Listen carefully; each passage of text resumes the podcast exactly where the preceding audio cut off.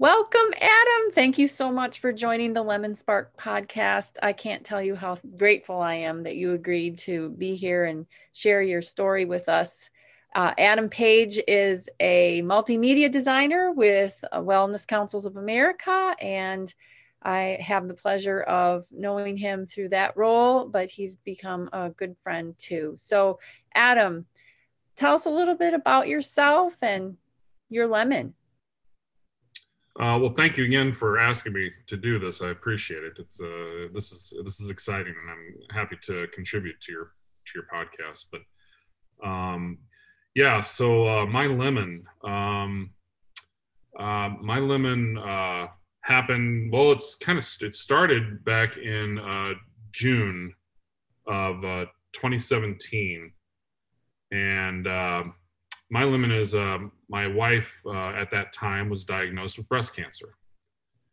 Um, and she uh, she uh, went through this horrendous uh, treatment, including you know a double mastectomy, um, and spent you know the next year and a half uh, going through chemo and radiation treatment. Um, it was really you know during that time even when she told me you know you know she'd found the lump in her breast and um, you know it was at that moment even you know it was you know my heart just sank you know and who's who wouldn't you know whose heart wouldn't sink but uh the the fear really clinched me because her mother had passed away uh when her mother passed away of uh, breast cancer also when uh, when her mother was 46.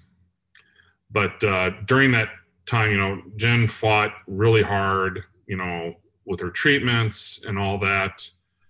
Um, we had another family uh, tragedy, un- unfortunately. You know, well, not not not just a tragedy, but a little of a crisis uh, in October of 2018 when my daughter was a, was attacked by her uh, uh, her ex boyfriend um, in October. Yeah, October 2018 is when it was. Um, her boyfriend attacked her at school, um, and she had to have an emergency surgery. She he had stabbed her, and we uh, we got through that. But um, the thing that you know amazed me about that more so than my daughter's recovery and her resilience to that attack and her recovery. Um, my wife was with her in the hospital um, every day. Um, now I was there almost every day too, but I was also working at the same time, and I there were days that I begged my wife to uh, um, to go home and sleep, you know, you know, in the bed, you know, rather than sleeping on that couch every day. But my daughter was in the hospital for a month, and my wife never left her. She's like, if she's she can't go home, I'm not going home. And during that time, you know, she uh, her health, uh, my wife's health had greatly improved. And I thought maybe she was on her way to, uh, you know, um, what is called a uh, remission. remission. Yeah, remission. Remission. And uh, I, I just, I thought that was, I thought she was heading that way, and I thought maybe, you know, her being there with Lacey was, you know, kind of helping her in a strange way. but yeah, she never left her side. She slept in on that couch, you know, every night uh, while Lacey was uh, there. Lacey then was, you know, she recovered. We went home, and then unfortunately, um, my wife's cancer returned with a vengeance, and it spread to her lungs. Uh, became a um, metastatic cancer, which you know, um, not everybody out there knows. Metastatic cancer um, can be treated, but it's not curable. So uh, that just put the clincher on everything. And uh, unfortunately, you know, by the time uh, my daughter was out, you know, then we went through the holiday, and then the following February, unfortunately, my wife, you know, she couldn't fight any longer, and uh, she passed away. of all days, you know, she passed away on Valentine's Day in 2019. So, uh, needless to say, you know, my my kids and I have been through the wringer you know, for the last three years.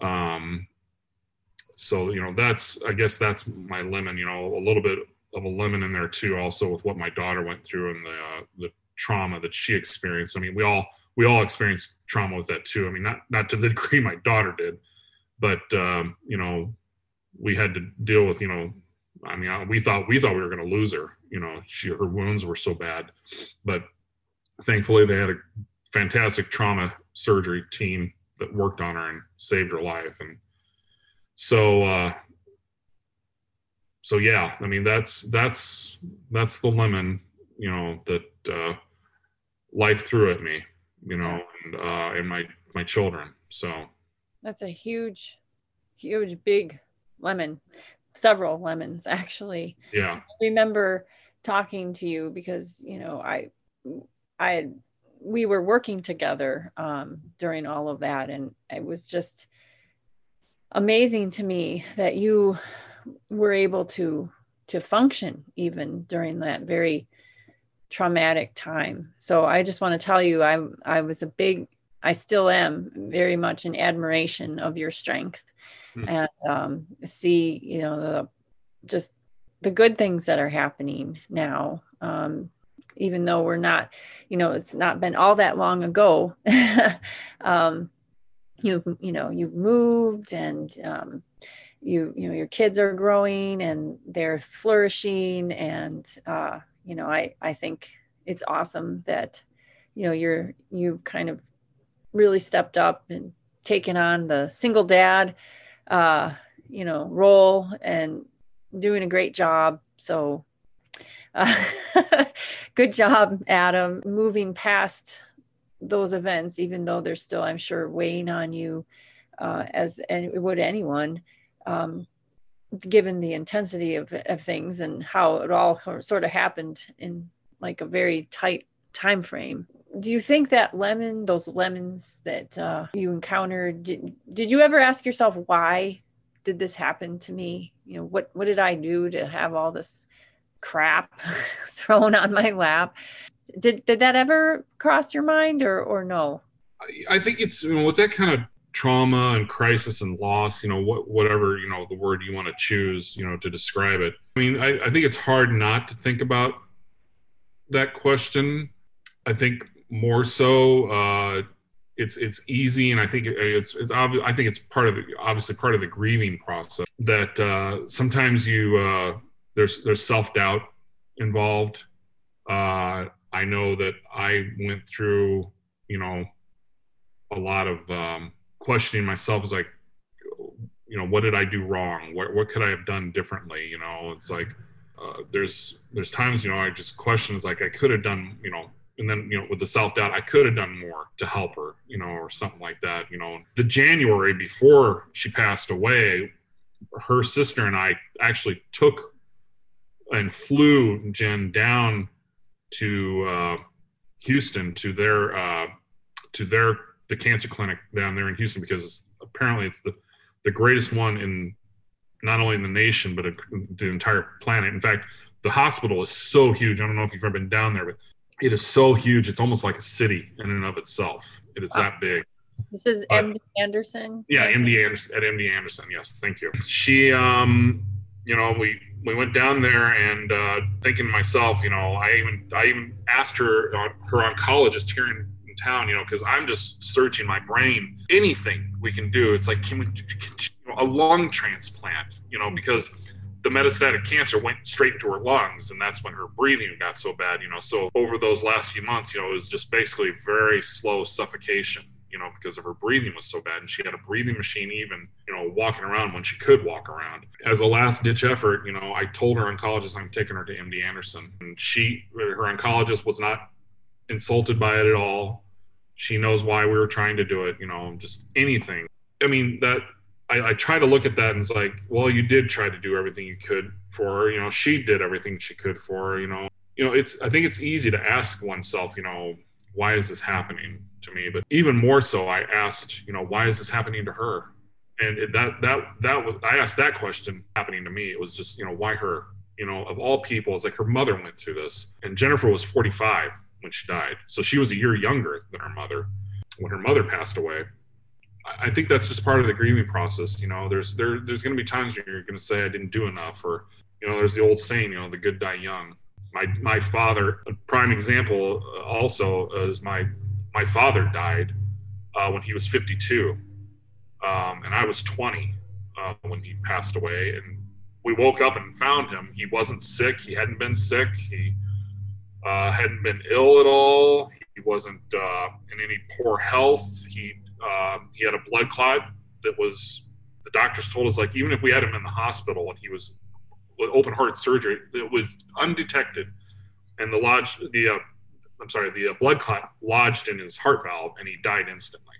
Wow. And, um, and I was 20, still living at home because I was going to college here in town, in college, and my mother found him and whatnot. So back then, you know, the, that was another lemon. You know, I had to uh, almost become man of the house for a little while. So uh, yeah, why did this happen to me? It's a uh, it's an easy question to ask, um, but I, I ask myself more so. You know, why did it happen to her? Why did this happen to my kids? If we need an answer to that question, we can find one. Um, yeah, I and, and that's uh, that's something you know I think about a lot too. You know, uh, I uh, I actually had a conversation with a friend of mine recently um, about that very thing because he was he was kind of showering me with praises, you know, just as you did, you know, and about uh, being so resilient. He called me a titan. Oh, what a compliment! I was like, what? I, you know, and then he went into just, just admiring how resilient I've been, you know, with the kids and all that. I mean, it was a huge compliment. You know, I just I kind of laugh it off. It's like, you know, what, dude, I don't know what I'm doing to make you think that, or you know, like, but I appreciate the compliment. But I was in my in our conversation, you know, I told him, I don't know if this is an answer to you know why this did happen to me, but it's a constant tug of war for myself in my brain because part of me says, you know, everything happens for a reason. Uh, and the other half says objectional about it, or you know, the part of me that says, you know, everything happens for a reason. You know, I thought about it for quite a while.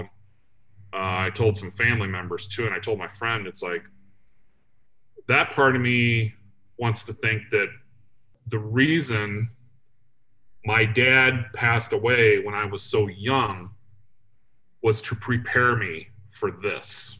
Mm. So that, you know, that I could be, you know, be there for my kids to help them cope through this because I had already walked through their shoes, walked in their shoes. My oldest, you know, was about the same age you know, that I was when I lost my father and she lost her mother. But then there's the realist part of my my brain, you know, it says, "No, Adam, she just died because she's human." As amazing as our bodies are and our, you know these machines that we have you know these vessels you know these temporary vessels that we have flawed you know it was her time you know just like it was my dad's time. I, that's a tug of war with me in my brain you know?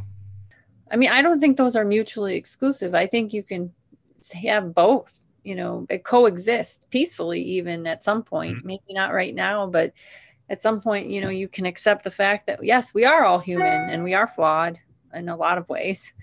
Uh, but that life, just the process of life, prepares you for things. And you know, as we get older, we we've lived through more, and we are more better prepared for the lemons that don't stop. They don't stop coming at us. You know, some are more are larger and more traumatic than others, but the more you experience, the more you see that it's possible to overcome even the worst lemons uh, in life. And so, yeah, I, I mean, I agree that having that experience really early in your life did prepare you more than probably other people who were fortunate not to have that experience early in life for what you're facing, you know, now and and um, moving forward.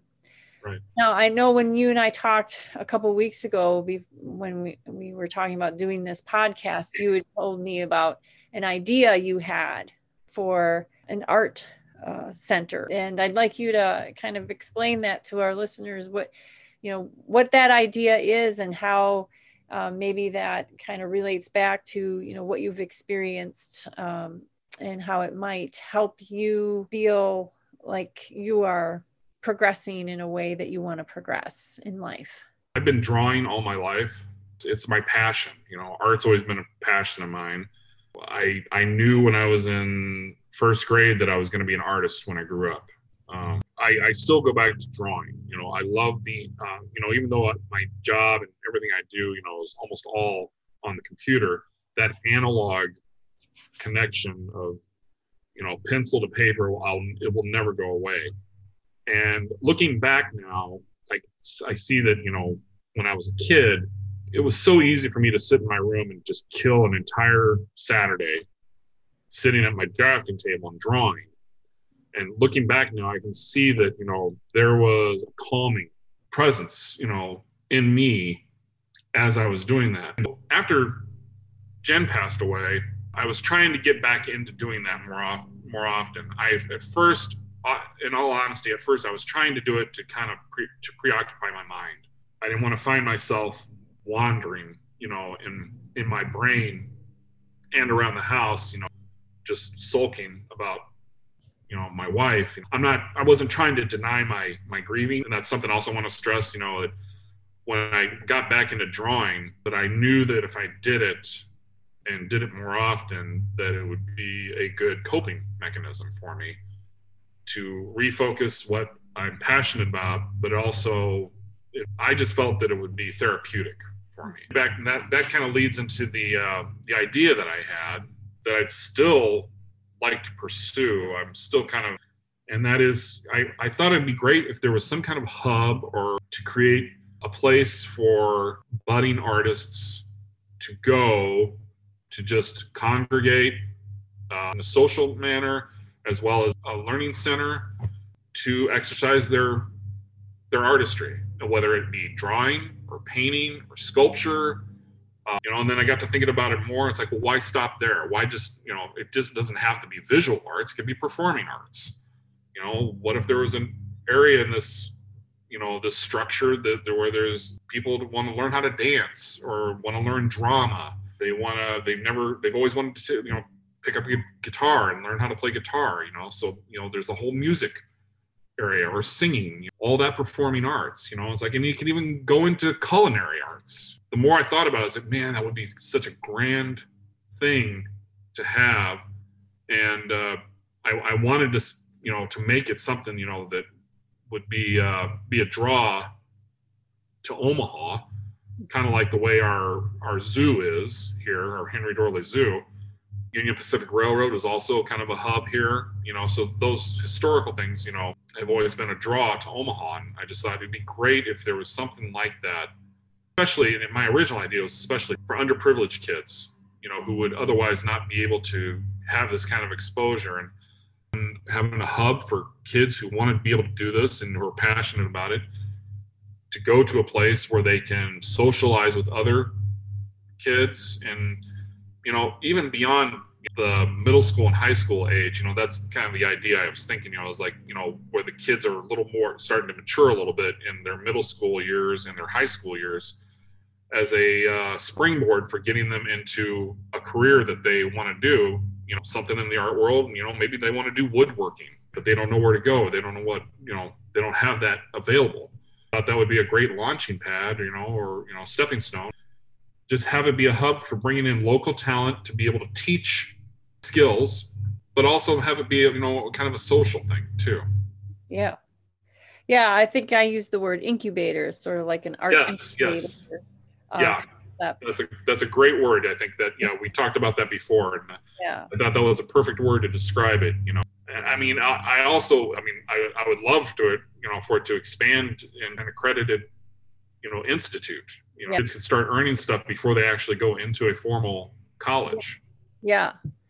Yeah, like an art-based kind of high school, you know. Um, yeah, exactly. So I mean, I love this idea and it I can tell that it really excites you and when you first were talking about it, you you know, you you admit you didn't have much of a framework for it other than this idea and you weren't sure how to even start pursuing it and I said, Well, one of the first things you do when you really want to pursue something is you start talking about it. So, talking yeah. about it here on this podcast is the first step. And I think that's awesome. Yeah. And, um, you know, I hope that you continue to maybe sketch it out and make it more concrete. And I told you I have a book coming out and that kind of will help people through those yes. steps. it, the early stages of an idea like this. So I'm anxious, I'm anxious to read it. I, I It's I want to get one of the, I want to get one of the first copies, please. okay, uh, you will. And it's called The Tug Finding Purpose and Joy Through Entrepreneurship. But, Oh, cool. Yeah. um, but uh, before we leave, I, I just, I guess, wanted to ask since, you know, the intended audience of this podcast is for people who might be experiencing a lem- lemon similar to maybe what you've gone through. Uh, do you have any closing words to say to them that you'd like to share? the pain lessons. The void is always going to be there no matter what. But the one thing that I learned with my father's death, and now I can now say it again with my wife's passing, part of the grieving process and coping is you have to live the rest of your life. You have to basically spend the rest of your life learning how to live without them. Uh, and what I've done is I've rediscovered my passion. I think for people out there, you know, everybody's got a passion. It doesn't necessarily have to be an artistic one, you know rediscovering a passion or finding a new passion, you know, is a huge coping mechanism. And uh, it's not necessarily supposed to divert your attention from from grief. I think I think it's part of growth. You know, it's part of healing. One thing that I heard a long time ago, and this is right when my father passed away, and I really wish I had tracked down the person who I heard say it, you know, during my father's wake or something like that, that I heard it because it was a big gathering of people. But I heard in earshot, and it's always stuck with me. But without denying oneself time to grieve, the words that they kind of use, and I, I'm kind of paraphrasing here, but this is the way I remember it dwelling on the road behind erodes the path ahead. So live ahead. And I've taken those words to heart for a very long time, and I've kind of reintroduced myself to those words when my wife died. So, in other words, don't let yourself get stuck in the past and let and I've told my kids, you know, don't let your mother's death define the rest of your life. It it can help steer you into a positive direction uh, by finding, you know, your passion and using that as a coping mechanism. It's like, but don't let her death define the rest of your life. You can't. It's like you can grieve her. You're going to be grieving her for the rest of your life. You know, there's going to be that hole. Like I said, there's always going to be that void. It will lessen in time. It's like, but don't let it define the rest of your life uh, because it's just going to destroy everything in your future. So live ahead. Good words to to live by. Live Yeah. ahead. Thank you for sharing that, Adam, and thank you for being on the podcast. I really, again, can't thank you enough. And you are an inspiration. Oh, And- thank you. You are, and I I hope you continue exploring that incubator art incubator idea. I think it's a fantastic idea. I'm so glad you were able to join the podcast. And if anyone out there has their own lemon spark story they'd like to share, please visit Lemon Spark Stories on Facebook uh, or Instagram or on LinkedIn and let me know. Take care, Adam. Thank you so much. This has been very therapeutic, by the way, Barbara. I appreciate it.